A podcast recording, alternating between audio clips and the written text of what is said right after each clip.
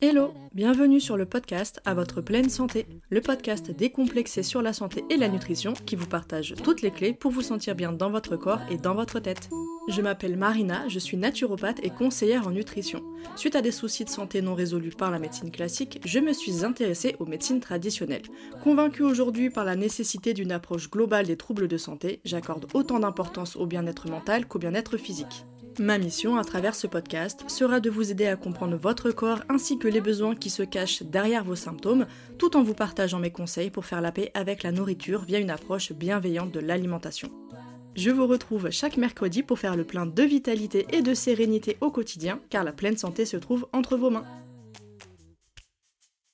Je suis très contente de vous retrouver aujourd'hui avec une nouvelle interview et aujourd'hui j'ai eu le plaisir d'accueillir Cindy qui est naturopathe spécialisée dans le burn-out l'épuisement de manière générale.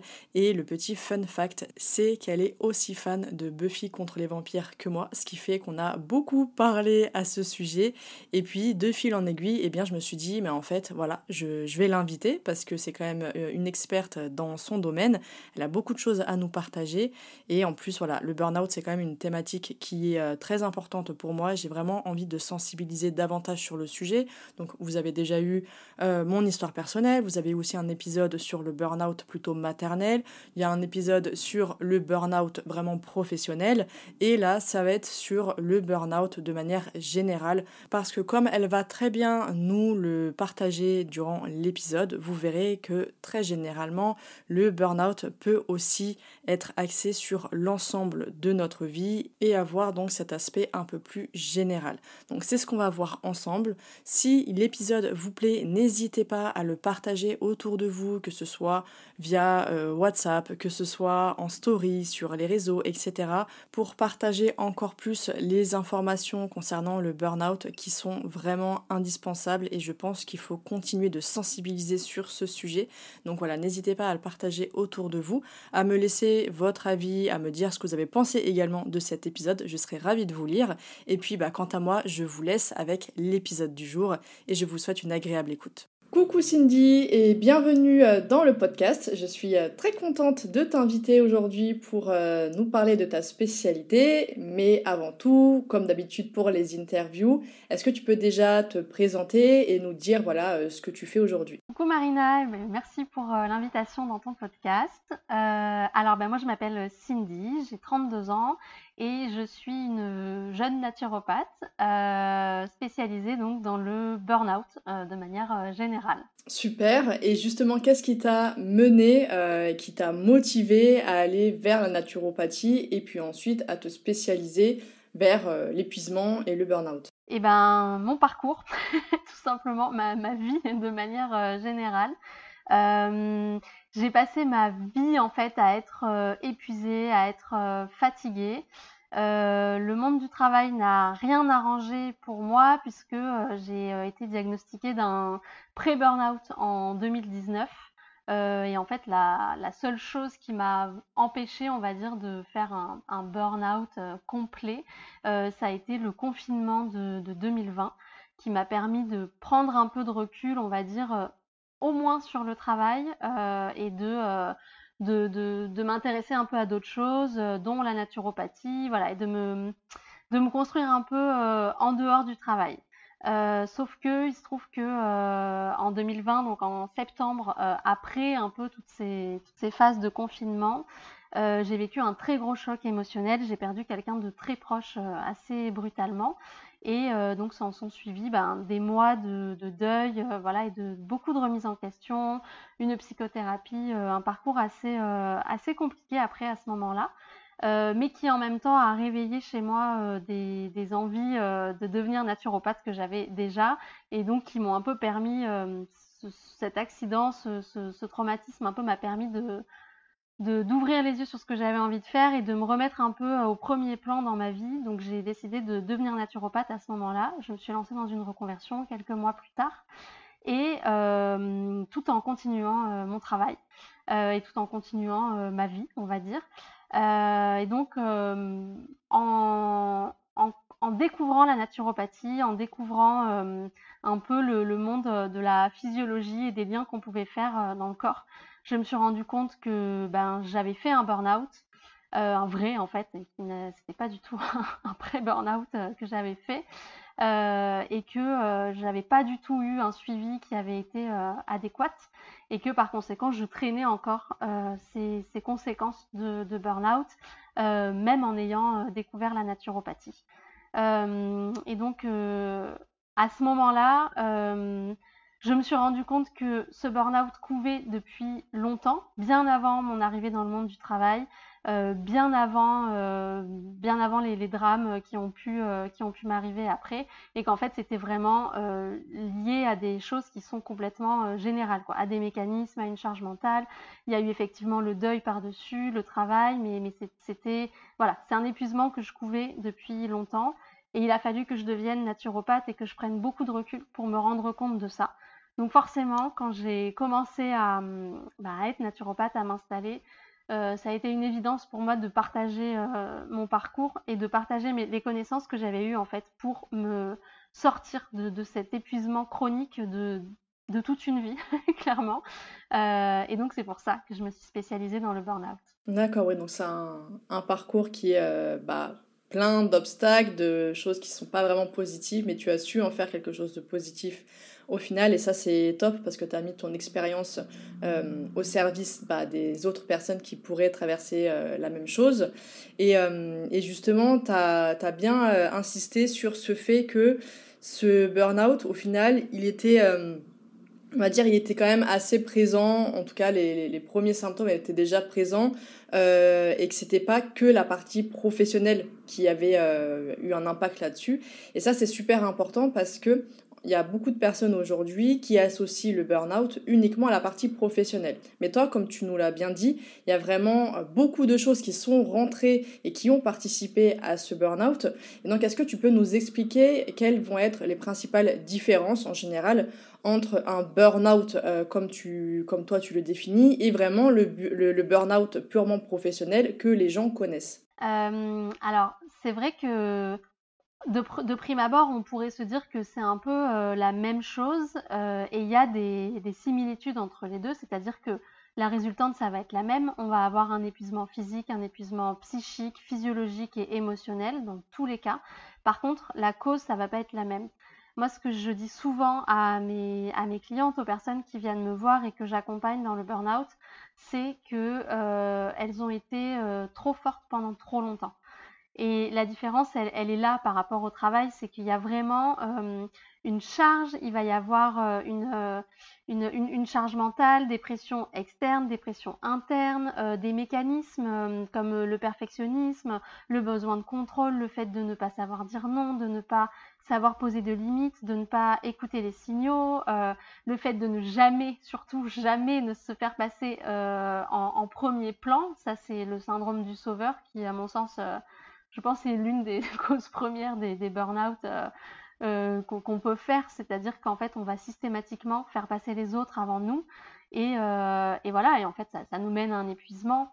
Il y a une énorme dimension émotionnelle dans le, dans le burn-out.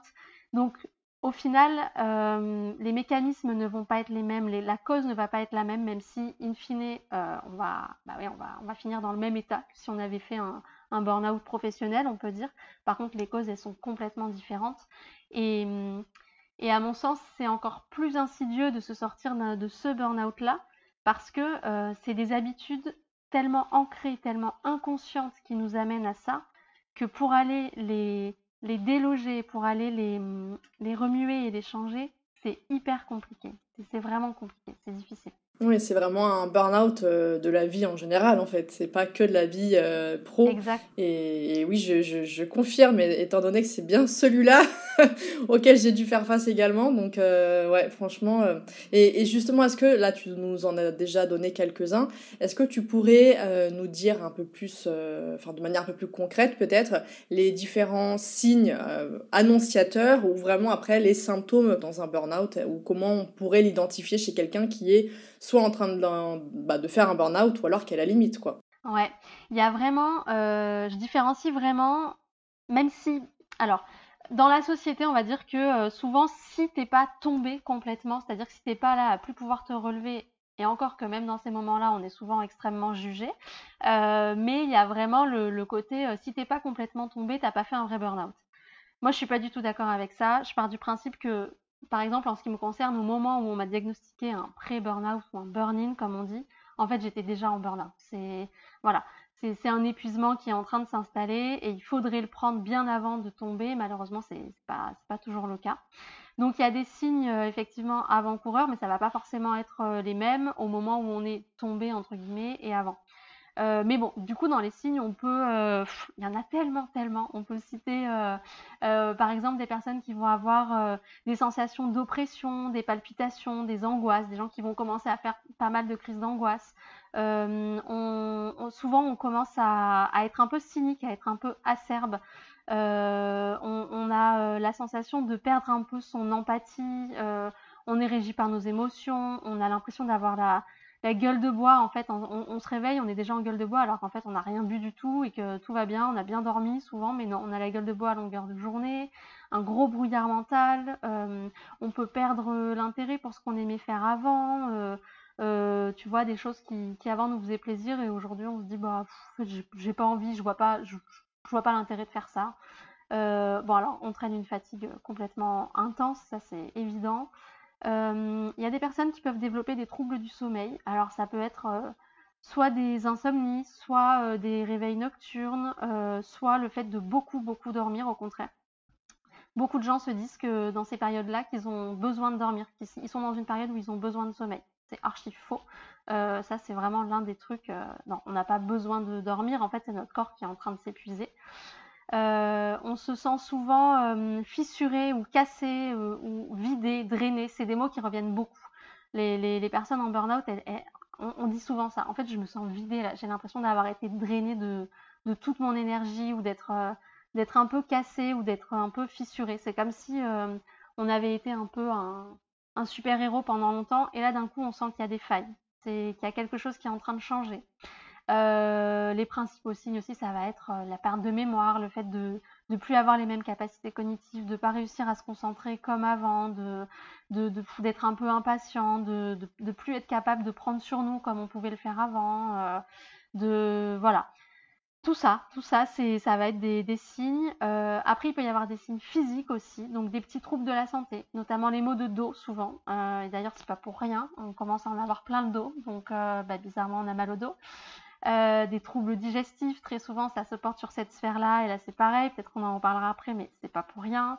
Euh, on se sent au ralenti, on est tout le temps malade, euh, voilà, on se traîne. Voilà. Ça, c'est tout ça, c'est des symptômes qui peuvent annoncer un épuisement. et donc c'est souvent là quand on ressent tout ça, c'est qu'on est déjà bien entamé, mais le fait d'être tout le temps à fond, c'est pas forcément bon signe non plus.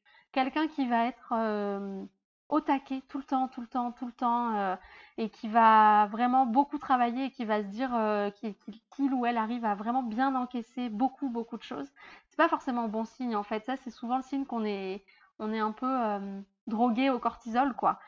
Qui va nous envoyer beaucoup d'adrénaline, beaucoup de noradrénaline, de la dopamine. On va être, on va être hyper motivé. Et en fait, souvent, c'est quand même ces moments-là où ça va pas tenir très longtemps cette histoire, quoi. Donc, quelqu'un qui est vraiment comme ça, à fond, à fond, mais qui en même temps se dit oui, je suis fatigué, mais j'arrive quand même à tenir, donc ça va. Franchement, là aussi, il faut faire attention quand on en est là, c'est que souvent, l'épuisement, il est, il est pas loin. Il est pas loin. Ouais, et, et, ça, c'est vrai que c'est un point euh, qui, je, ouais, je pense, c'est important de le souligner. Mais tu vois, tu vas avoir la fatigue, ou on va dire une période vraiment de, de, fatigue, quoi, et vraiment ce burn-out. Donc toi, comment tu arrives, euh, en tout cas peut-être voilà, en consultation, ou même euh, voilà, quand les gens te parlent de ça, à faire vraiment cette distinction pour que les gens comprennent une distinction entre une fatigue passagère et réellement un épuisement, euh, un épuisement qui soit d'origine, euh, voilà, euh, pro, perso, n'importe, mais comment tu, tu, fais cette distinction avec eux? Alors, souvent, souvent quand même, les personnes qui viennent me voir, elles savent que c'est plus une fatigue passagère parce qu'en général, elles le traînent depuis tellement longtemps que de toute façon, c'est impossible qu'elles disent que c'est passager parce que souvent, ça fait six mois, un an, deux ans, voire même plus. Mais concrètement, la vraie différence, tu le dis dans le, dans le mot, hein, une fatigue passagère, c'est censé être passager. C'est-à-dire que notre corps, euh, il est capable de se remettre de moments un peu intenses et, voilà, et, on, a des fluctuations, donc c'est normal qu'on soit fatigué des fois, qu'on ait des coups de mou, qu'on ait même des baisses de morale ou des gros coups de stress ou des, voilà, des variations, c'est normal.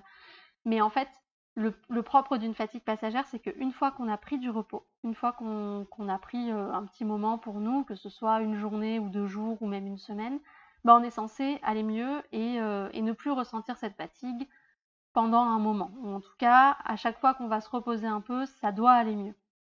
Quand on est dans un burn-out ou dans un épuisement chronique ou dans un pré-burn-out ou burn-in, le fait de se reposer, le fait de dormir, le fait de prendre du temps pour soi, ça ne suffit plus. Ça ne suffit jamais. Et c'est souvent ce que les gens disent d'ailleurs, c'est je, peux me reposer autant que je veux, je peux dormir autant que je veux, ça ne change rien en fait. Je, traîne une fatigue qui est constante. C'est constamment là tu es dans un brouillard en fait euh, mental qui est, euh, bah, qui est tout le temps là quoi. Tu peux faire ce que tu veux, tu peux essayer de, prendre soin de toi, en fait, ça passe pas, ça passe pas. Donc elle est vraiment là la différence entre une fatigue qui est normale et un épuisement auquel il faut vraiment, sur lequel il faut vraiment s'attarder. Ouais, je vois. Bah écoute, déjà, merci euh, beaucoup Cindy pour tous ces éclaircissements et au moins on, peut voir euh, clairement aujourd'hui bah, qu'est-ce qui est un burn-out, comment savoir si oui ou non, on est dedans. Euh, et justement, on va en venir un petit peu à la partie naturo parce que toi tu as su combiner les deux. Donc déjà, comment toi personnellement tu appliques la naturopathie pour venir aider les personnes qui sont en plein burn-out? Alors, euh, ben là, encore une fois, ça dépend aussi de où en sont les, personnes. Est-ce qu'elles sont en ce qu'on appelle le, donc le pré-burnout ou le burn-in, ou est-ce qu'elles ont fait un burn-out? Parce que les déséquilibres ne vont pas se manifester de la même manière, notamment au niveau du cortisol, euh, où il y a une différence entre le pré-burnout, où souvent justement on est dans ce pic un peu de cortisol, et le burn-out, où euh, ben, il y en a tellement plus que de toute façon on ne peut plus rien faire. mais globalement, ce qui est intéressant dans la naturopathie, et moi ce, que je trouve euh, dommage parce que c'est pas suffisamment appliqué quand on diagnostique un burn-out quel qu'il soit, c'est que souvent, euh, ben, ce qu'on propose, c'est un suivi psychologique, euh, parfois même des antidépresseurs ou des anxiolytiques, et on va pas forcément aller chercher plus loin, on, ne va pas creuser. Ce qui est intéressant en naturo, c'est que bah, nous, notre métier, c'est d'aller chercher premièrement la cause des choses et en plus d'aller amener euh, un regard et euh, une, solution qui soit globale, c'est-à-dire bah, prendre toute la personne euh, dans sa globalité pour trouver des solutions. Et dans le burn-out, pour moi, c'est hyper important parce que ce qui se passe souvent, c'est qu'il y a vraiment des réactions en chaîne, des réactions un peu en cascade, à partir du moment où il y a un déséquilibre quelque part. Et souvent, c'est un déséquilibre qui part du cortisol ou alors d'une d'une déficience euh, en neurotransmetteurs ou en micronutriments. Et en fait, souvent, on commence à avoir une carence quelque part. Comme tout est lié, bah, il y a une carence qui se mène là, il y a une carence qui va se mettre là, et puis là, et puis là. Et puis au final, on finit par un espèce de déséquilibre complet, souvent qui est un déséquilibre hormonal. Et, euh, et donc, à partir de là, c'est indispensable d'aller appliquer une méthode qui soit vraiment globale.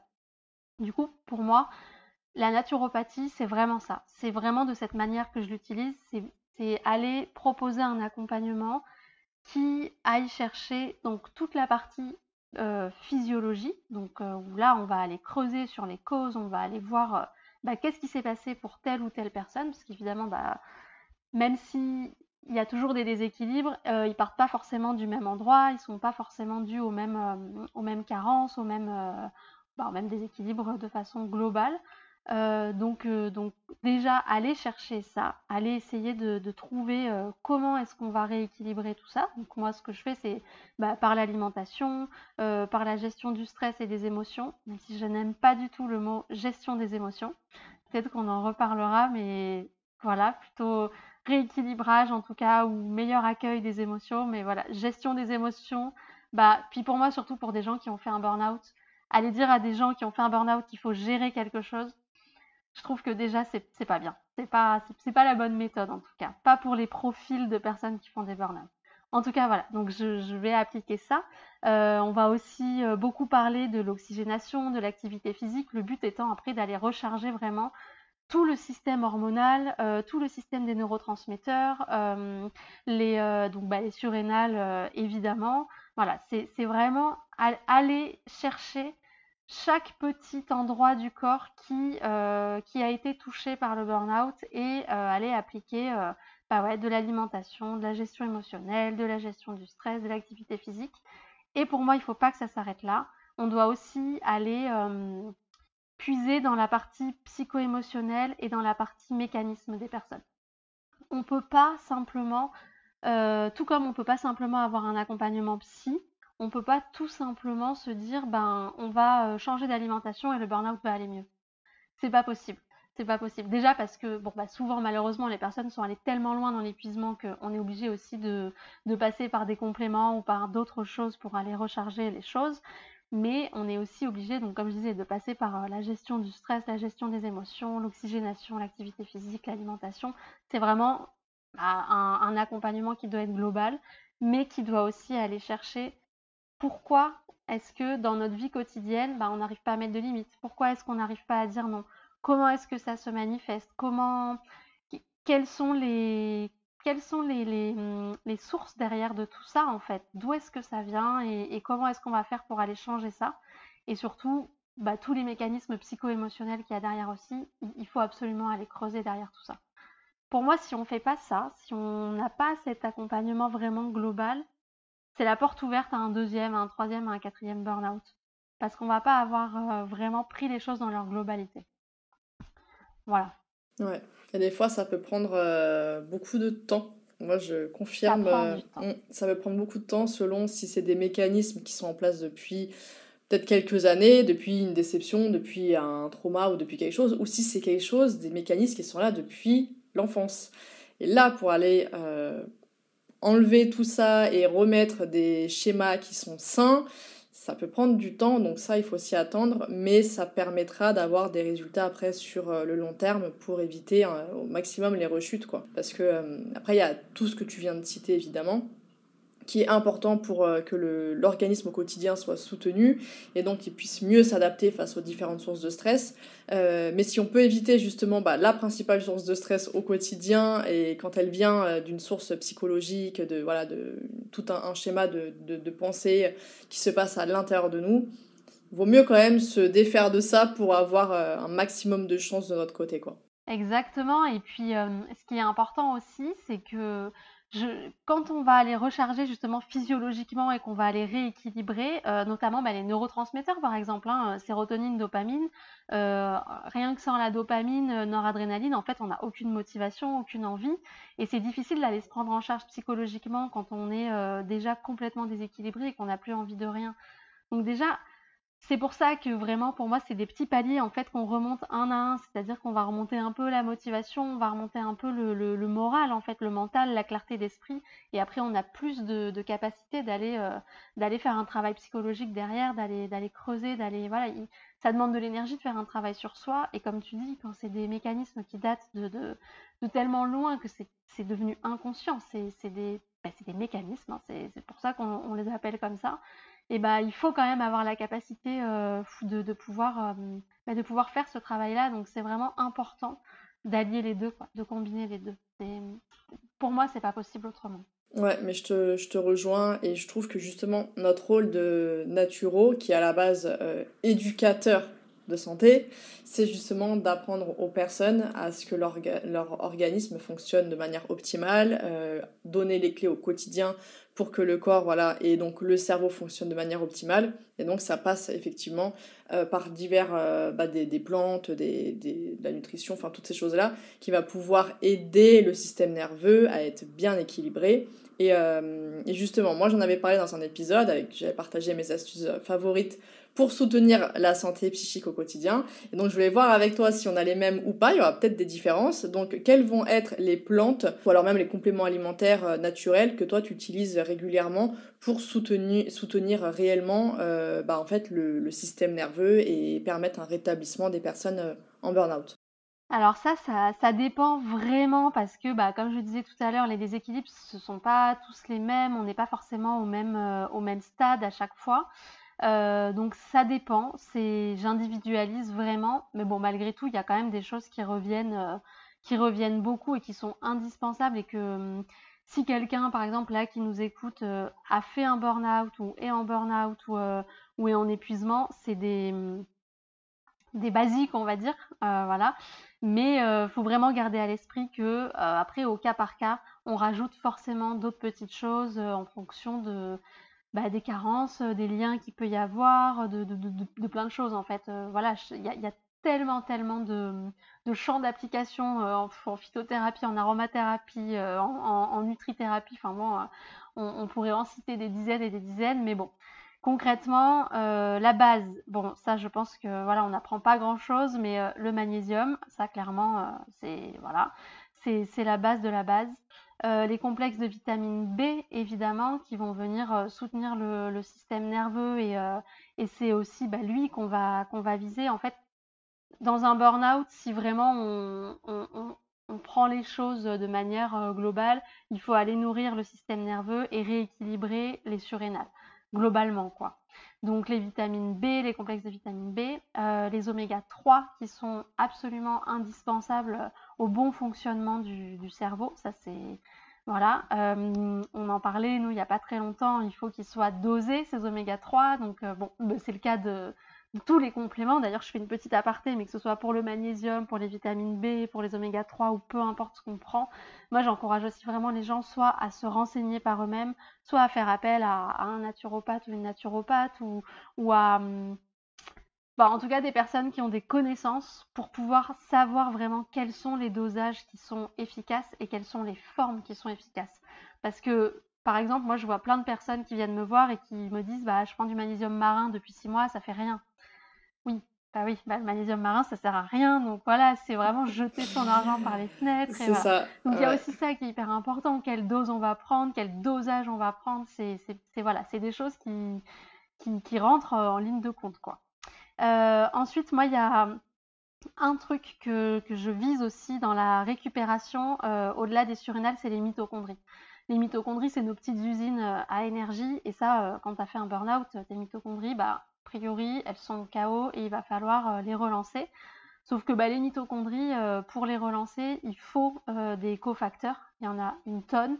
Et c'est là souvent que la récupération, elle se fait mal parce qu'on va s'arrêter à bah ouais, magnésium, oméga 3, voilà, les trucs qu'on connaît un peu, les vitamines B. et on oublie ces petites mitochondries et on oublie qu'elles, il faut aller les nourrir. Ça passe évidemment par l'alimentation en premier lieu. Mais si on n'a pas les cofacteurs indispensables, euh, c'est-à-dire euh, les cofacteurs, on a euh, vitamine B, vitamine C, le zinc, le magnésium, le fer, les oméga 3, le nombre de personnes qui sont carencées en fer et qui essayent de remonter d'un burn-out. Et à chaque fois, moi, je leur dis, mais c'est pas possible, en fait, tant que ton fer ne remonte pas, tu as la moitié de ton organisme qui ne marche pas. Donc, c'est, voilà. Donc, c'est vraiment tout ça qu'il va falloir aller chercher. et la dernière chose, dans mes compléments un peu, un peu phares, ça va être pour soutenir les surrénales. Euh, donc toi, je sais que tu es une adepte de tout ça. Euh, ça va être les plantes adaptogènes. pour la simple et bonne raison que je ne suis pas du tout fan de tout ce qui va être stimulation des surrénales. C'est un truc qu'on voit beaucoup dans la récupération du burn-out, dans les conseils qu'on trouve sur Internet ça va être euh, bah, de prendre des plantes qui vont, euh, qui vont aller euh, bah, stimuler les surrénales. Donc souvent, on va proposer du bourgeon de cassis ou alors de l'huile essentielle d'épinette noire. et effectivement, c'est des, des, super trucs. quand on n'est pas en burn-out et qu'on a des petits coups de fatigue, ça va aller un peu booster les surrénales, ça va être un peu le, le, café naturel, on va dire, bon, très très dosé, mais, mais voilà. Et du coup, dans le burn-out, moi, j'ai souvent des personnes qui viennent me voir et qui me disent qu'elles font ça, qu'elles ont pris ça, qu'elles ont pris des trucs un peu pour booster leur surrénal. Bah non, parce que tes surrénales, elles sont déjà soit complètement KO parce que bah, tu même plus en mesure de, produire du cortisol, soit tu es allé en pré-burnout et ça veut dire que tes, tes surrénales, elles tournent à plein régime. Donc elles sont déjà en train de s'épuiser. C'est pas la peine d'aller les booster en fait ni dans un cas ni dans l'autre. Donc moi, je, conseille plutôt euh, effectivement les plantes adaptogènes qui vont, euh, qui vont être hyper bien pour aller déjà réguler l'axe euh, thyroïde surrénale, où c'est souvent hein, quand on fait un burn-out, la thyroïde elle prend pas mal derrière. Et donc là, les plantes adaptogènes, ça va vraiment aller réguler l'adaptation au stress et ça va aller relancer en douceur les surrénales. Donc ça, c'est vraiment une erreur à pas faire, je pense, euh, si les personnes qui nous écoutent sont en burn-out, n'allez pas stimuler les surrénales. Franchement, c'est pas la peine, elles sont déjà épuisées. Ça sert à rien d'aller. Euh, ce serait. Ouais, on, va leur taper dessus alors qu'elles sont déjà complètement KO, quoi. Donc ça, c'est vraiment, euh, ouais, vraiment un truc qui est intéressant à savoir, je pense. Et après, ce que je conseille aussi, quand il y a des troubles du sommeil, mais même de façon générale. Mais bon, ça c'est souvent aussi, après plus dans le cadre d'un accompagnement, ça va être le 5-HTP, euh, c'est-à-dire euh, le précurseur de la mélatonine. Plutôt sous cette forme-là, pour euh, pareil, parce que de toute façon, en général, il n'y a plus de sérotonine. Donc ce qui fait que le, tout le cycle un peu sérotonine, tryptophane, mélatonine, plutôt l'inverse, il se fait pas, il se fait plus. Donc le 5-HTP, quand vraiment il y a des gros troubles du sommeil, des gros troubles de l'endormissement, ça, ça peut être intéressant voilà un peu les mes, indispensables, on va dire. Même si encore une fois, voilà, il faut vraiment euh, individualiser quoi. Oui, non, bah c'est euh, très très intéressant. Et puis c'est vrai que euh, même moi, la première, j'en parle pas nécessairement beaucoup des mitochondries, alors qu'effectivement c'est un indispensable. Donc merci d'avoir fait ce rappel. Et idem pour les surrénales, je suis tout à fait d'accord. et j'ai même appris il y a pas longtemps, comme quoi tous les jours on en apprend, qu'au final, même les plantes adaptogènes, selon euh, bah selon la plante, en fait, il y en a qui seront beaucoup plus douces pour les surrénales et il y a des. Alors, je, ne sais plus c'est quoi son nom. Euh, on m'en a partagé il n'y a pas longtemps, bah, Céline qui était passée sur le podcast m'avait partagé le nom d'une euh, médecin spécialisée en santé hormonale féminine et elle a fait tout un livre sur euh, les hormones et elle, expliquait que les plantes adaptogènes, on les utilise pas toutes au même moment selon l'épuisement, selon vraiment euh, tel type de déséquilibre, etc. Donc même quand on est sur quelque chose qui est censé s'adapter, parce que voilà, eh bien il y a quand même euh, des choses à prioriser, d'autres à prendre peut-être au bout de trois mois, de six mois. donc je me suis pas encore posée sur, sur le sujet et je compte me, me fournir le, enfin me, me prendre le livre dès que possible. Mais voilà, je sais pas si toi, tu avais déjà cette... Euh, ouais, ouais, complètement. Et euh, donc là, je suis pas rentrée dans le détail, mais par exemple, euh, pour être précise là-dessus, tu vois, par exemple, justement, je parlais de l'axe thyroïde surrénal. moi, mes clientes, par exemple, qui vont avoir cet axe-là déséquilibré, ça va plutôt être l'ashwagandha, alors que sur un burn-out classique, si on peut dire. En tout cas, un épuisement qui n'implique pas forcément euh, la thyroïde, mais qui ne va impliquer que les surrénales, ça va plutôt être le, le par exemple. Ou le ginseng éventuellement, mais bon, celui-là, il est un peu plus compliqué, donc, euh, donc voilà. Donc effectivement, ouais, je ne vais pas utiliser les mêmes euh, en fonction de la, de la problématique. Et quand tu parlais là, j'ai aussi pensé à quelque chose que je n'avais pas souligné, mais parce que j'ai pas de, de complément miracle, et là aussi, c'est vraiment au cas par cas, mais c'est le Surtout ne pas oublier euh, le microbiote. C'est vraiment, alors ça, ça aussi, c'est un truc qu'on oublie complètement dans le burn-out et voilà, mais il faut pas oublier que c'est aussi bah, le siège, bon déjà de, notre immunité, de, bon, de plein plein de choses, mais c'est aussi le siège de certaines, de certains des neurotransmetteurs quoi. Donc euh, les neurotransmetteurs tels que la sérotonine et la dopamine, on sait qu'on est en carence pendant un burn-out, voilà. Et donc, si le microbiote est déséquilibré, et c'est souvent le cas après un épisode long euh, de stress, qui est euh, le burn-out, c'est la résultante d'un gros stress, hein. même si euh, ça s'est manifesté par des mécanismes, par, euh, par plein de choses, le fait de ne pas savoir poser ses limites, tout ce qu'on disait tout à l'heure, on, s'expose nous-mêmes de toute façon au stress et, et ça reste quand même l'une des causes principales. Donc forcément le microbiote aussi il va, il va, il va prendre et donc là il y a aussi un gros gros travail à faire. Et je te rejoins quand tu dis qu'il faut fonctionner étape par étape et qu'il y a des choses qu'il va falloir prendre au bout d'un mois, au bout de deux mois, au bout de six mois. Ben oui, complètement. Et c'est tout l'intérêt d'un accompagnement long dans le burn-out d'ailleurs. C'est que hum, on est obligé de faire étape par étape parce qu'il faut recharger petit à petit et, hum, et organe ou en tout cas sphère par sphère, par sphère euh, dans l'organisme. quoi. Ouais, complètement. Bah, c'est super intéressant comme euh, complément, donc merci beaucoup. Et, euh, et, pour tout ce qui est recommandations, est-ce que tu en as euh, particulièrement sur le plan nutritionnel à, nous, à nous faire, à nous partager? Ouais, plein. alors l'alimentation, dans le cadre d'un burn-out, c'est vraiment un soutien. bon, je suis naturopathe, donc évidemment que je dis ça, mais dans le cadre d'un burn-out, l'alimentation, c'est c'est primordial en fait. Il faut vraiment la voir comme un soutien à nos fonctions qui ont été totalement épuisées. C'est-à-dire que on est sur un c'est un champ de mine hein, notre corps après un burn-out. On a des carences euh, qui sont euh, assez nombreuses, on a on a toutes nos parties euh, physiologiques qui sont épuisées et donc, on va aller trouver via l'alimentation un soutien au système nerveux, un soutien aux hormones, un soutien. et alors, quand je dis aux hormones, c'est toutes les hormones, quoi. Hormones thyroïdiennes, les hormones qui gèrent la glycémie, les neurotransmetteurs, le cortisol. c'est tout le champ hormonal qu'il va falloir aller, aller soutenir. il va falloir aussi aller diminuer l'inflammation qui est provoquée bah, par, le, par le stress. Hein. le stress, c'est un pourvoyeur d'inflammation infini. Euh, souvent aussi, euh, on peut être en état d'inflammation parce qu'on a un manque de sérotonine, donc on se gave beaucoup de sucre euh, quand on est en burn-out. Donc pareil, facteur d'inflammation. voilà. Donc vraiment, l'alimentation, elle doit venir en soutien. Donc moi, ce que je recommande déjà de prime abord, c'est de prendre des petits déjeuners.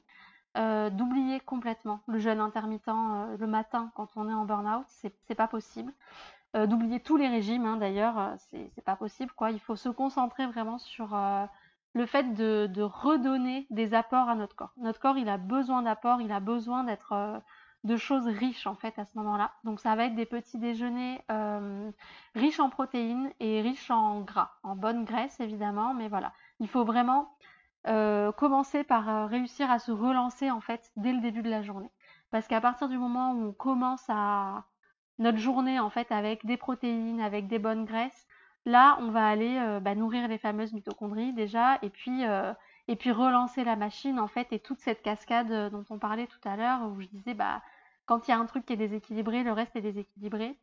Ben c'est ça en fait, c'est que là il faut refaire le trajet inverse, c'est-à-dire recommencer à éduquer notre corps pour que les cascades se mettent à couler de nouveau en fait. C'est comme si elles avaient été asséchées et là ben voilà, on va aller apporter des protéines, des bonnes graisses pour euh, aller nourrir les cellules, pour aller euh, euh, commencer à, relancer les neurotransmetteurs, à relancer le système hormonal qui a besoin de, tout ça. Donc ça, c'est la première chose, c'est vraiment manger des protéines et du gras au petit déjeuner, quitte à se faire un repas complet. Je, le dis hein, aux personnes que j'accompagne, c'est la première chose. Hein. Tu vas manger un repas complet dès le matin. Euh, ça va peut-être pas durer euh, des, années et des années, mais en tout cas pour le moment, euh, il faut y aller quoi. Il faut vraiment pas avoir peur de, manger et de manger riche, mais sain évidemment. mais voilà. Donc ça c'est la première chose. ensuite, ça va être d'adopter une, alimentation plutôt à un index glycémique bas, mais toujours avoir du sucre parce que c'est pareil, ça c'est euh, notre carburant, hein, le sucre, donc il en faut absolument. Euh, dans le burn-out, on a besoin de carburant, on a besoin encore une fois, de relancer la machine. Donc manger euh, des céréales semi-complètes, voilà, des, choses qui vont nous apporter de, de, la glycémie sur du long terme et qui vont venir refabriquer les briques et, et, refabriquer le mur, notre mur interne, nos cascades, quoi. Donc euh, du bon sucre, euh, des fruits aussi, un peu, euh, alors pas toute la journée non plus, mais bon voilà, quand même manger, un peu de fruits, des dattes, voilà, des choses, des choses sucrées sans que ce soit des index glycémiques qui soient complètement explosés. Ça, on en a vraiment besoin. Souvent, je, conseille aussi d'aller manger des choses, euh, des fibres, beaucoup de fibres ou beaucoup de légumes cuits à la vapeur pour nous apporter des, euh, prébiotiques et des probiotiques pour commencer à aller renourrir le microbiote correctement, à aller relancer un peu cet axe euh, intestin-cerveau qui est complètement hyper important. Voilà. Euh, et, puis, euh, et puis évidemment, euh, ce que je conseille beaucoup aussi, qui peut être accessible là, ça peut être de, rajouter un peu de la vie dans son alimentation, c'est-à-dire prendre toutes les petites choses qui peuvent être ajoutées, qui sont faciles à manger, et, mais qui, au bout d'une journée, mise bout à bout, font quand même une, une alimentation bien vitale. Donc des graines germées, du gingembre, du curcuma, mais pas forcément en poudre, plutôt en, en, en, en racines, quoi. Vraiment des, des, aliments bruts, euh, des graines de lin, des graines de tournesol, des baies de goji, des choses comme ça en fait, manger un peu euh, toute la journée. Voilà. Euh, je conseille aussi pour les personnes qui n'arrivent pas encore à faire des gros repas le matin ou à avoir une alimentation très riche, Même si c'est plusieurs petits repas dans la journée au début, bah tant pis, c'est pas grave. Mais vraiment pour apporter ce, fonctionnement-là, quoi. Euh, et puis voilà, éviter euh, bon des trucs basiques, mais bon, éviter les, protéines animales le soir, plutôt privilégier les glucides pour aller favoriser euh, le cycle toujours bah, tryptophane, sérotonine, mélatonine pour essayer de relancer le sommeil. voilà, Globalement, ça, c'est vraiment les, les bas d'une alimentation qui peut soutenir un burn-out, quoi. en tout cas, l'éloigner le, plus possible. Ouais. Bah merci, c'était très, euh, très complet et euh, c'est marrant parce que les personnes qui, euh, euh, je pense qu'il a été présent à la conférence euh, que j'ai donnée là euh, bah, vendredi dernier. Et justement, je parlais effectivement de, tout ça, vu que je parlais du fameux lien entre nutrition, cerveau et, et, digestion. Et oui, de toute façon, c'est simple, c'est des conseils, en tout cas pour la plupart, qui valent pour tout. Ça peut paraître basique, mais en fait, ça vaut pour, ça vaut pour tout. Donc, euh, donc bah écoute, c'était super, euh, super complet. Donc je pense qu'il y aura de quoi faire avec ça. Et, euh, et maintenant, plutôt en termes de. Dans, vraiment dans le mode de vie en général, parce qu'on a parlé des nutriments, on a parlé de l'alimentation, du sommeil, etc. Mais est-ce que tu recommandes certains changements particuliers dans le mode de vie des personnes là, qui nous écoutent, qui seraient justement soit en burn-out ou qui aimeraient prévenir le burn-out? Ouais, c'est. Oui, oui, bah oui plein aussi, plein, euh, qui, pareil, hein, peut-être risque, on risque de se dire, ouais, en fait, c'est applicable à tout le monde.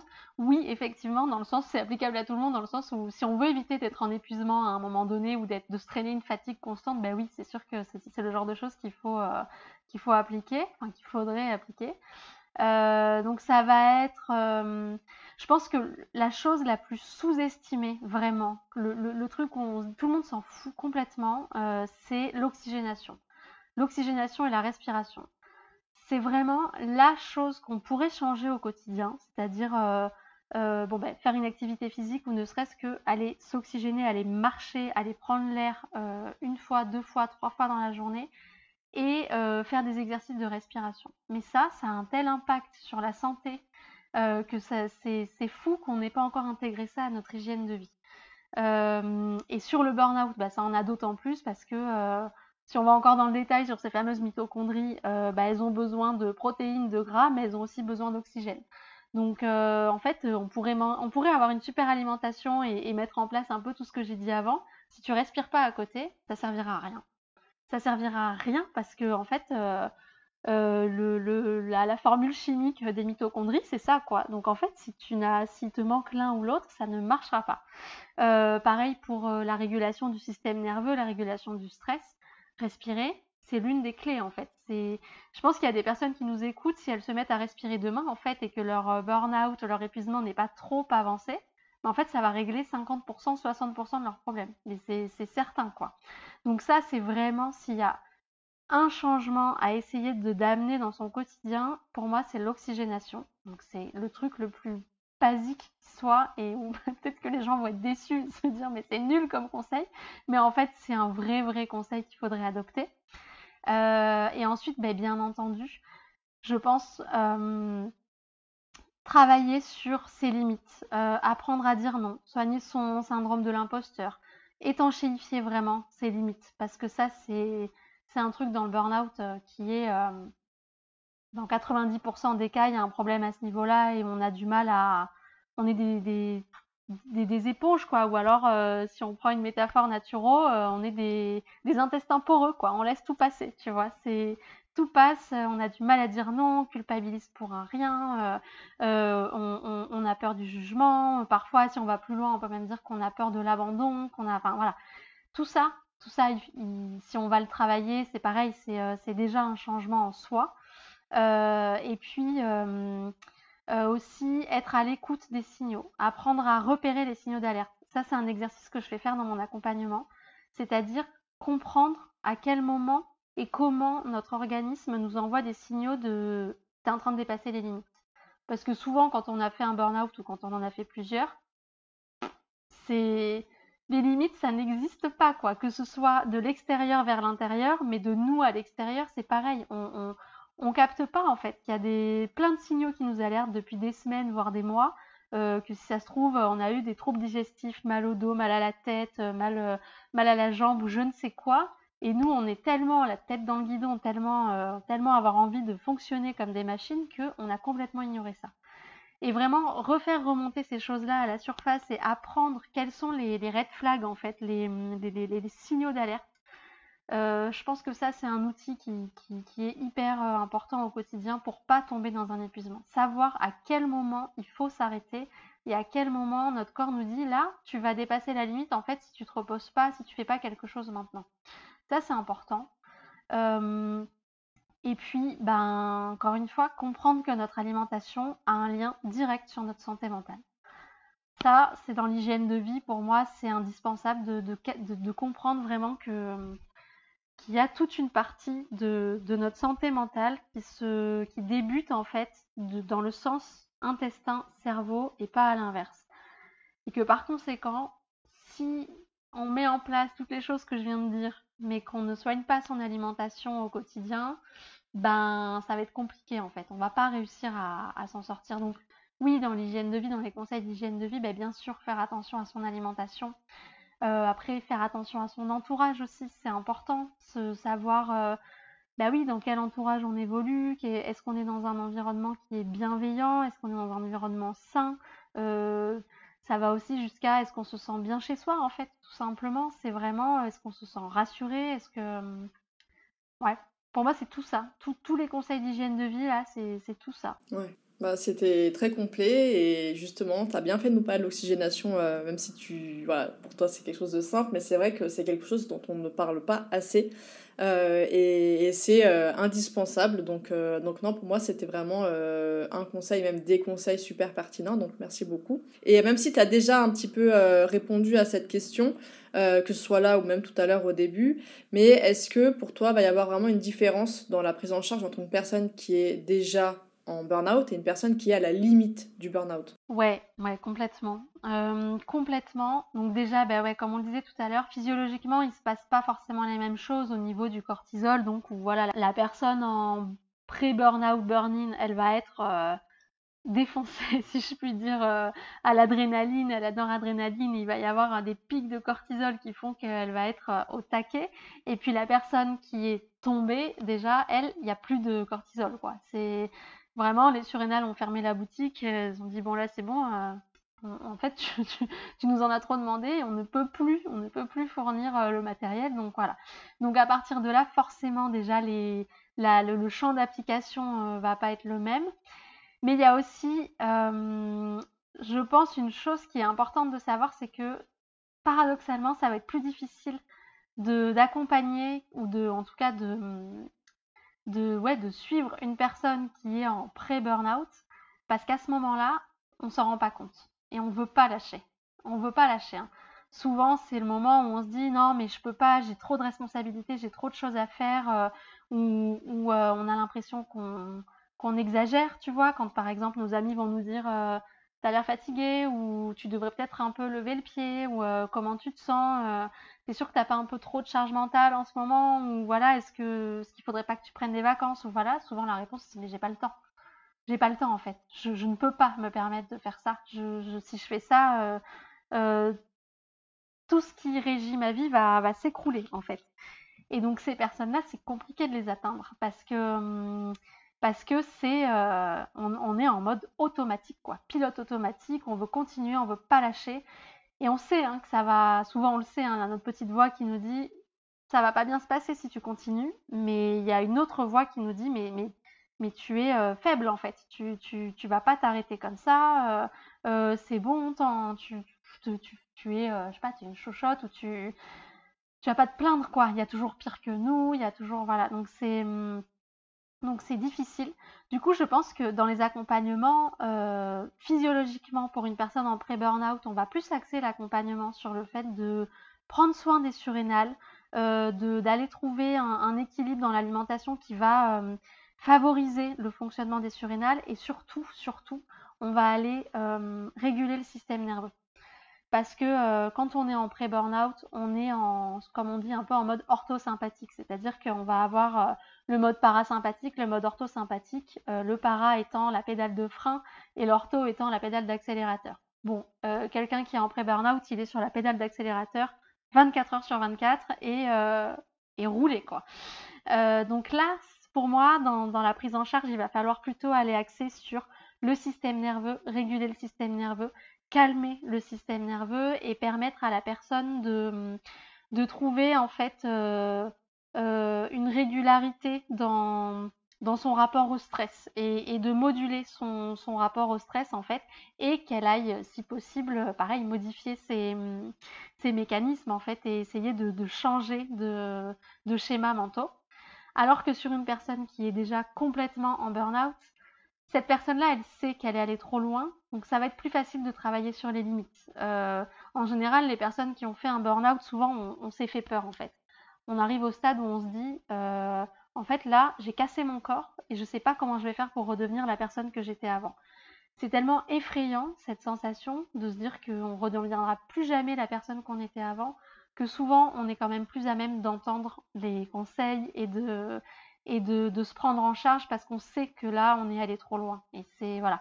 Donc à ce moment-là, il va falloir euh, plutôt là agir sur euh, euh, la récupération, la reminéralisation et soigner les carences, quoi. Voilà, traiter les, traiter les carences. voilà, donc c'est en ça que les deux, les deux diffèrent. Je sais pas si j'ai été très claire là sur, sur les deux. Si, si, je te rassure, c'était euh, très clair et je pense que les auditrices, auditeurs qui nous écoutent, pour eux, euh, je pense aussi que c'est très clair, donc merci. Euh, donc on arrive dans la fin de cet épisode qui est très enrichissant, donc encore merci. Est-ce que tu pourrais nous partager des exemples de réussite de personnes que tu as aidées à surmonter le burn-out grâce à la nature, justement? Ouais, ben dans mes dans mes clientes et clients, alors j'ai très peu d'hommes, mais bon, il y en a quand même. Euh, je peux peut-être parler des différences concrètes qu'il y a dans leur quotidien. Ça parle plus, je pense, aux gens. Ça va être, euh, euh, bon, bah déjà, le fait d'arriver à sortir du lit le matin. Pour certaines personnes, c'est une énorme différence. Le fait de retrouver leur sommeil, en fait, de retrouver un sommeil de qualité et non plus de, ne plus avoir besoin de dormir 12 heures par nuit, en fait, pour tenter de se, de se reposer. C'est des personnes qui souvent me disent qu'elles ont plus de coups de barre en journée, euh, qu'elles n'ont plus de, de, besoin de se jeter sur le sucre, parce que alors ça c'est vraiment... Euh, alors je dis le sucre, c'est ce qui revient le plus souvent, euh, mais il y a aussi des personnes, ça va être la cigarette ou l'alcool, ça va se reporter sur des addictions quelconques qui sont toujours en lien avec la sérotonine et avec le fait d'avoir besoin de réconfort. On est en telle carence de, sérotonine en, en burn-out que bah, on a besoin de se réconforter avec quelque chose. Donc ça va être la cigarette, l'alcool, souvent le sucre, euh, parfois même les trois. Et voilà, donc, euh, donc ça aussi c'est quelque chose qui change beaucoup. Les gens me le disent, bah, en fait j'ai plus besoin de manger du sucre, j'ai plus besoin de, me jeter sur les placards en rentrant chez moi. Euh, voilà, il n'y a plus de, donc plus de coups de barre. un cerveau qui fonctionne normalement, ça on me le dit beaucoup. Il y a, une des personnes qui m'a dit il n'y a pas longtemps, j'ai l'impression que mon cerveau fonctionne en fait de nouveau, quoi. Que je, je, peux réfléchir normalement, donc il y a ce brouillard mental qui, qui disparaît complètement. Euh, euh, une, une, manière de s'organiser aussi qui change, c'est un truc dont on parle beaucoup parce que souvent euh, les personnes, ont, quand elles arrivent, elles ont, elles ont l'impression qu'il n'y a rien à faire en fait, qu'il n'y a rien à changer parce que de toute façon dans le quotidien, on est tellement happé on se dit mais oui mais je suis fatiguée, je suis épuisée, mais, de toute façon je peux pas faire autrement dans mon quotidien que de fonctionner comme je fonctionne actuellement parce qu'en général euh, bah, soit les personnes ont des responsabilités, soit ça va être euh, que ce soit des parents ou pas d'ailleurs, mais il y a toujours des choses où on se dit mais moi mais j'ai le travail, j'ai ci, j'ai ça, j'arrive pas à... j'ai trop de choses en fait et, même si je, changeais ça, si je changeais le, fait d'être épuisée, mon quotidien il va me rattraper quoi. Donc en fait, non, il y a aussi cette différence-là qui revient beaucoup après l'accompagnement, c'est le fait d'avoir euh, appris à s'être organisé un peu mieux et à avoir euh, régulé son stress, justement, à avoir régulé cette manière qu'on a d'appréhender les choses et d'être euh, sous pression tout le temps. Voilà. Et ça, c'est vraiment l'un de mes objectifs et je suis contente quand on me dit, bah, ça va mieux à ce niveau-là, j'ai plus de, j'ai plus une pression constante en fait sur les épaules, j'arrive à, à respirer au quotidien. J'arrive à être, euh, à être soulagée. Donc ça, c'est, ça, c'est hyper important pour moi. Euh, et après, évidemment, euh, ce qui revient, c'est le fait d'arriver à, à, avoir changé d'état d'esprit, en fait, à avoir switché, à réussir à dire non, à mettre des limites et à pas se sentir coupable, en fait, à être, à être bien. Voilà. Après, on va avoir aussi les effets un peu, euh, secondaires euh, qui vont être le, des gens qui ont perdu du poids, par exemple, qui en avaient pris. Souvent, ça c'est lié, euh, par exemple, à un ralentissement du métabolisme, soit dû à l'inflammation, soit à la thyroïde, parce que la thyroïde bah, peut avoir pris quand il y a un, épuisement des surrénales. Donc, les personnes, elles arrivent, elles me disent souvent, bah, j'ai pris du poids, je comprends pas pourquoi. Bon, bah, finalement, avec toutes les régulations qu'on va faire, il, va il va y avoir des changements à ce niveau-là. Euh, des personnes aussi qui reprennent une activité physique, euh, même si c'est pas forcément du sport, mais qui reprennent une activité physique et qui arrivent à prendre du plaisir à ces changements-là. Euh, et moi, ce que j'aime le plus aussi, c'est quand on me dit à la fin de l'accompagnement, j'ai fait plein de changements, mais je m'en suis pas rendu compte. Et ça, pour moi, c'est hyper important parce que ce que je ce que je mets en avant dans cet accompagnement et qui est hyper, hyper, hyper important à mon sens, c'est le fait qu'on ne peut pas faire des changements radicaux euh, en, une fois, quoi, en, une semaine ou même en deux semaines. Et donc c'est aussi pour ça qu'un accompagnement long, et notamment dans le burn-out, où on arrive, où on est complètement épuisé, dire aux gens de faire des changements alors qu'ils sont dans le cirage complet, c'est c'est une montagne à gravir pour eux en fait. C'est hyper compliqué. Et souvent d'ailleurs, euh, je pense qu'il y a des personnes qui, ne font pas l'accompagnement ou qui ont peur parce qu'elles se disent mais en fait ça va être trop épuisant quoi. Je, je, peux rien faire de ma, de ma, de ma journée. Comment est-ce que je vais faire pour me prendre en main? Donc l'important pour moi c'est vraiment de leur amener des changements petit à petit, étape par étape et de bah, de, de, faire en sorte qu'elles se rendent pas compte en fait que chaque jour elles vont changer un petit truc et qu'au bout de trois mois en fait elles se disent bah, j'ai changé mon alimentation, j'ai changé mon hygiène de vie, euh, parfois même je leur fais changer tout ce qu'elles mettent sur leur peau tellement il y a des perturbateurs endocriniens des fois voilà, euh, on change tout complètement sans que ce soit radical. Et ça c'est important et quand les personnes elles me disent bah, j'ai changé plein de trucs mais j'ai pas souffert, ben là je suis contente. Voilà. Donc en gros, c'est ça les, changements qui viennent, euh, le, les, retours qui viennent euh, le plus souvent. quoi. Bah c'est top, franchement, c'est des super changements et ça montre que, euh, bah, comme quoi, quand l'accompagnement il est, bien fait et qu'on agit vraiment sur tous les plans, on arrive à avoir des résultats concrets et à se défaire en fait de, tout ça. Bah, ça, ça va donner beaucoup d'espoir, je pense, aux personnes, parce que je sais qu'il y en a beaucoup euh, qui avaient réagi quand j'avais partagé mon histoire avec le burn-out. Donc je sais qu'il y a beaucoup de personnes qui sont aussi concernées, donc, euh, donc voilà. Et du coup, pour, euh, pour terminer, est-ce que tu as un conseil en particulier ou une citation ou un mot en fait que tu aimerais partager aux personnes qui nous écoutent, qui souhaiteraient tout simplement en savoir plus sur soit la manière de prendre soin d'elle, euh, soit sur, euh, voilà, de manière générale, sur la vie. Après, c'est pas forcément lié au burn-out, mais vraiment quelque chose qui t'inspire, quoi. Euh, c'est vaste. oui, alors, en fait, je pense que ce qui est important, c'est de, de prendre le temps. bon, c'est quand même quelque chose qui est lié au burn-out malgré tout, mais souvent, quand on est épuisé, quand on arrive à ouais, un burn-out, un épuisement, on n'a pas le temps. On veut aller hyper vite, même dans la guérison. Hein. Même les gens qui, viennent me voir et qui sont par terre, qui sont KO, où ils peuvent plus rien faire, bah souvent, euh, la première chose c'est, et moi je veux guérir vite en fait. Euh, alors que c'est pas possible, c'est pas possible. Donc pour moi vraiment, l'une des choses qui est importante, c'est de comprendre que, que la santé, ça prend du temps euh, et qu'il faut vraiment y aller étape par étape et qu'il n'y a pas de guérison possible sans, euh, sans se laisser le temps, quoi. Que vraiment, ouais, pour guérir, il faut prendre le temps.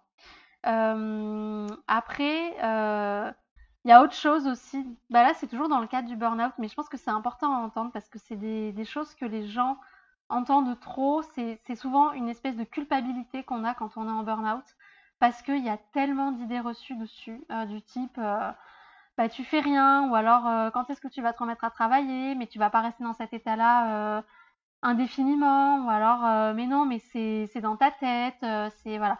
C'est des propos qui sont hyper, hyper, hyper culpabilisants et, et, qui ne nous aident pas du tout, du tout quand, bah, quand on est dans un burn-out et qui ne nous aident pas à lâcher un peu la pression et à relâcher. Ce qui est déjà très compliqué pour quelqu'un en burn-out de, de lâcher et de, de se permettre de ne rien faire faut comprendre ça aussi que malgré les apparences, c'est extrêmement compliqué pour une personne qui fait un burn-out parce que souvent c'est des personnes qui géraient tout avant et qui euh, par conséquent euh, n'ont pas l'habitude de se voir démunies et de se voir diminuer. Donc pour elles c'est compliqué. Donc dans plus de ça, d'entendre que on leur dit mais en fait tu fous rien de tes journées, c'est euh, le summum quoi. Donc pour ces personnes-là qui sont dans cette situation actuellement, Vraiment, mais vraiment, je les encourage euh, à, profiter du temps euh, d'arrêt maladie, par exemple, qu'elles peuvent avoir si elles, si elles ont la chance de, l'être. Et vraiment de, comprendre que oui, c'est une chance et que euh, le, repos, c'est, primordial, que le fait de ne rien faire, c'est, aussi guérir, quoi. Et que il faut pas se laisser absorber parce que le reste du monde va penser, peu importe comprendre que là, euh, c'est notre physiologie, c'est notre organisme qui, a montré tous les signaux d'alerte et que c'est important de ne rien faire, de faire des siestes à longueur de journée s'il faut, de passer sa journée devant, une série s'il faut. Euh, si c'est euh, fixer le plafond toute la journée, ben c'est fixer le plafond toute la journée. Mais en fait, ça, c'est des étapes de la guérison du burn-out. Et si tu passes pas par cette étape-là, ça veut dire que tu es en train de lutter pour aller mieux, sauf que tu n'as pas la force de le faire. Et vraiment, mais vraiment, vraiment, pour moi, c'est un truc qui est primordial à entendre euh, parce que c'est la chose que je suis euh, obligée de répéter quasiment chaque semaine euh, pendant les 12 semaines que dure mon accompagnement. Pendant les deux premiers mois, c'est vraiment le truc que je répète chaque semaine aux personnes que j'accompagne parce que c'est tellement dur pour elles de lâcher, c'est tellement compliqué de de d'accepter de ne rien faire et que c'est pas grave et que ça ne dit rien d'elle, c'est très très difficile. Donc vraiment, je, sais que les personnes qui sont en burn-out et qui nous écoutent, je mets ma main à couper quasiment qu'elles sont toutes euh, dans cet état d'esprit-là et vraiment, mais vraiment, j'ai vraiment envie de leur dire, mais prendre le temps de ne rien faire, c'est nécessaire à la guérison et c'est indispensable au début, c'est indispensable. C'est vraiment... Euh, euh, faut pas culpabiliser. Déjà, elles sont pas toutes seules. Il y a plein de gens qui sont dans cette situation-là. Euh, il y a plein de gens qui, vivent la même chose et qui ressentent la même chose. Euh, et, il y a plein de gens extérieurs qui comprennent pas ce qui se passe et c'est pas grave en fait. On leur demande pas de comprendre, tant pis. Euh, le principal, c'est de se centrer sur nous-mêmes et, la mission principale de quelqu'un en burn-out, c'est d'être égoïste. Voilà. C'est d'être égoïste et de, de, se faire passer en premier euh, jusqu'à ce que ça aille mieux. Et après même, d'ailleurs, évidemment. Mais voilà, de vraiment euh, prendre le temps de, de, rien faire. De ne rien faire, quoi. Et c'est ok de rien faire et ça ne dit rien de votre personnalité, ni, de, ni des ambitions que vous pouvez avoir, ni de vos qualités, ni de rien du tout en fait. Ça dit juste que là, c'est le temps du repos et que ce repos, il est nécessaire pour repartir du bon pied après. Mais tant qu'il n'y a pas une phase de de rien, de glandage total. Euh, on peut pas aller mieux après. On peut pas aller mieux si on passe pas par là. Ouais, mais je te rejoins ouais, complètement. Parce qu'en plus, euh, et c'est ce que tu dis très bien, pour l'avoir moi-même vécu, c'est vraiment. Pour moi, il y a des pathologies euh, invisibles qui font que ça ne va pas amener l'empathie des gens comme le ferait une pathologie qui se voit où on sait tout le monde, par exemple, que c'est dur à traverser, etc. Et clairement, pour le coup, le burn-out, euh, je mets aussi la dépression dans le, dans le lot. C'est vraiment des pathologies qui, comme ça touche dans la majorité du temps l'aspect mental avant de toucher l'aspect physique, enfin ça dépend, mais en tout cas c'est vraiment là-haut que ça se passe, quoi. Euh, et les symptômes, la plupart sont invisibles pour les gens. C'est pas comme un handicap ou un handicap physique, en, physique en tout cas, ou alors des, symptômes physiques qui vont se voir. Euh, et là, non, c'est des symptômes pour la plupart qui sont invisibles. Et euh, c'est toujours ce truc de euh, bon bah bouge-toi un peu, ça va pas se partir comme ça tout seul, machin. En fait, c'est des pour moi clairement une personne qui n'a pas vécu un burn-out, quel qu'il soit, qui n'a pas vécu une dépression. Après, il y a d'autres pathologies hein, qui sont invisibles. Évidemment, il y a que ces personnes qui peuvent comprendre ce que c'est et la difficulté que c'est non seulement d'y faire face, d'accepter d'être dans cette situation-là, euh, mais en plus de s'en sortir. Et comme tu l'as dit, le truc c'est que souvent bah, l'entourage, etc., ils vont donner des conseils, ils pensent bien faire, hein, la plupart, c'est pas, pas méchant. Mais sauf que ces conseils, ils sont encore plus culpabilisants, comme tu l'as dit, et au final, ils peuvent nous enfoncer encore plus qu'autre chose. Donc, euh, ouais, faites attention effectivement à ça. Euh, et peut-être euh, essayer d'avoir dans votre entourage des gens qui, qui ont traversé ces choses-là et qui comprennent réellement ce que vous traversez parce que effectivement c'est très dur de, euh, de, discuter avec quelqu'un qui, qui n'a pas idée en fait, qui a milieu de s'imaginer, c'est pas une petite c'est pas une petite fatigue, euh, euh, c'est pas non j'ai besoin d'une journée de sommeil et ça va passer, non c'est pas ça, ou dépression c'est pas oh voilà je suis triste, c'est pas ça en fait, c'est très profond. Donc, donc ouais, merci beaucoup d'avoir rappelé ça et effectivement le fait aussi de prendre son temps parce que faut, on est humain en fait. Hein. Quand on ne va pas bien, on a envie d'aller mieux tout de suite c'est normal, on peut pas en vouloir à qui que ce soit. Euh, j'ai été moi-même comme ça, je pense même l'être encore par rapport à certains trucs qui me restent du, du burn-out. Mais en fait, entre le fait de le savoir et de l'accepter, euh, c'est différent. Donc, euh, essayez d'être ouais, bienveillante envers vous et, et voilà, après, de mettre en place bah, tout ce que tu nous as dit, ça va déjà être très, très, très utile. donc, bah écoute, bah merci beaucoup. et alors, est-ce que tu as un petit quelque chose à nous partager pour finir? Et je voulais aussi que tu nous partages euh, où est-ce qu'on peut te retrouver pour les personnes qui ne te connaissent pas et qui aimeraient découvrir bah, ton contenu et ton travail? Euh, bah alors, donc pour finir, euh, ben, j'ai envie de dire aux personnes qui sont épuisées ou en burn-out ou en pré-burn-out, mais qui ne le savent pas encore, de, bon, ben, de prendre soin d'elles évidemment, mais de que déjà on en revient du burn-out, c'est possible. Euh, effectivement, c'est vrai que c'est long, euh, que euh, c'est très individuel aussi comme cheminement. Donc voilà, d'une personne à l'autre, on va pas avoir les mêmes, les mêmes causes et on va pas euh, parfois, en plus, on découvre aussi d'autres problématiques quand on va creuser dans le burn-out. Donc, forcément, ça peut prendre plus de temps pour, euh, pour certains que pour d'autres. Mais c'est possible de se relever du burn-out. Euh, pour toutes les personnes qui ont peur d'être allées trop loin, d'avoir cassé leur corps, de, de, ne plus jamais redevenir la même, si c'est possible, et en même... Alors, oui, enfin, moi, je vais essayer de pas être trop longue, mais c'est une bonne nouvelle de ne pas redevenir la même personne que précédemment, parce que si vous redevenez la même personne, ça veut dire que vous allez refoncer tête baissée dans un burn-out. Donc c'est bien de changer à travers le burn-out. Parfois c'est un mal pour un bien. Euh, et à la fois, si vous allez retrouver vos capacités, oui c'est possible, même si c'est long par moment, c'est possible de, retrouver son énergie, de, de se sortir de ce brouillard mental, de retrouver ses capacités cognitives oui, c'est possible avec, euh, euh, le bon support, le bon soutien. Euh, j'ai envie de dire aux personnes aussi de ne pas hésiter à se faire accompagner par des naturopathes ou en tout cas par, par des personnes qui font une prise en charge globale et qui vont aller chercher, on n'en a pas trop parlé de ça, mais qui vont aller chercher les bons marqueurs aussi sur les prises de sang, les choses comme ça pour le burn-out. même si, bon, au final, c'est pas si indispensable que ça. Hein. Quand on est en burn-out, on est en burn-out, donc que ça se voit sur la prise de sang ou pas, c'est pas grave. Mais bon, voilà, quand même, d'avoir un suivi, un vrai suivi qui ne soit pas que euh, psychologique.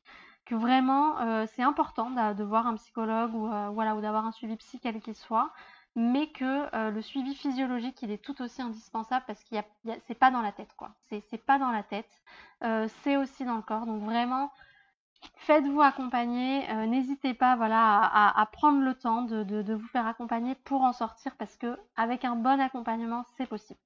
Voilà, ça c'est ce que j'ai à dire en dernier mot. Et après, euh, pour où est-ce qu'on peut me retrouver? Eh ben sur Instagram principalement. Euh, donc mon compte Instagram c'est Cindy Venant tout simplement, euh, de mon prénom et de mon nom.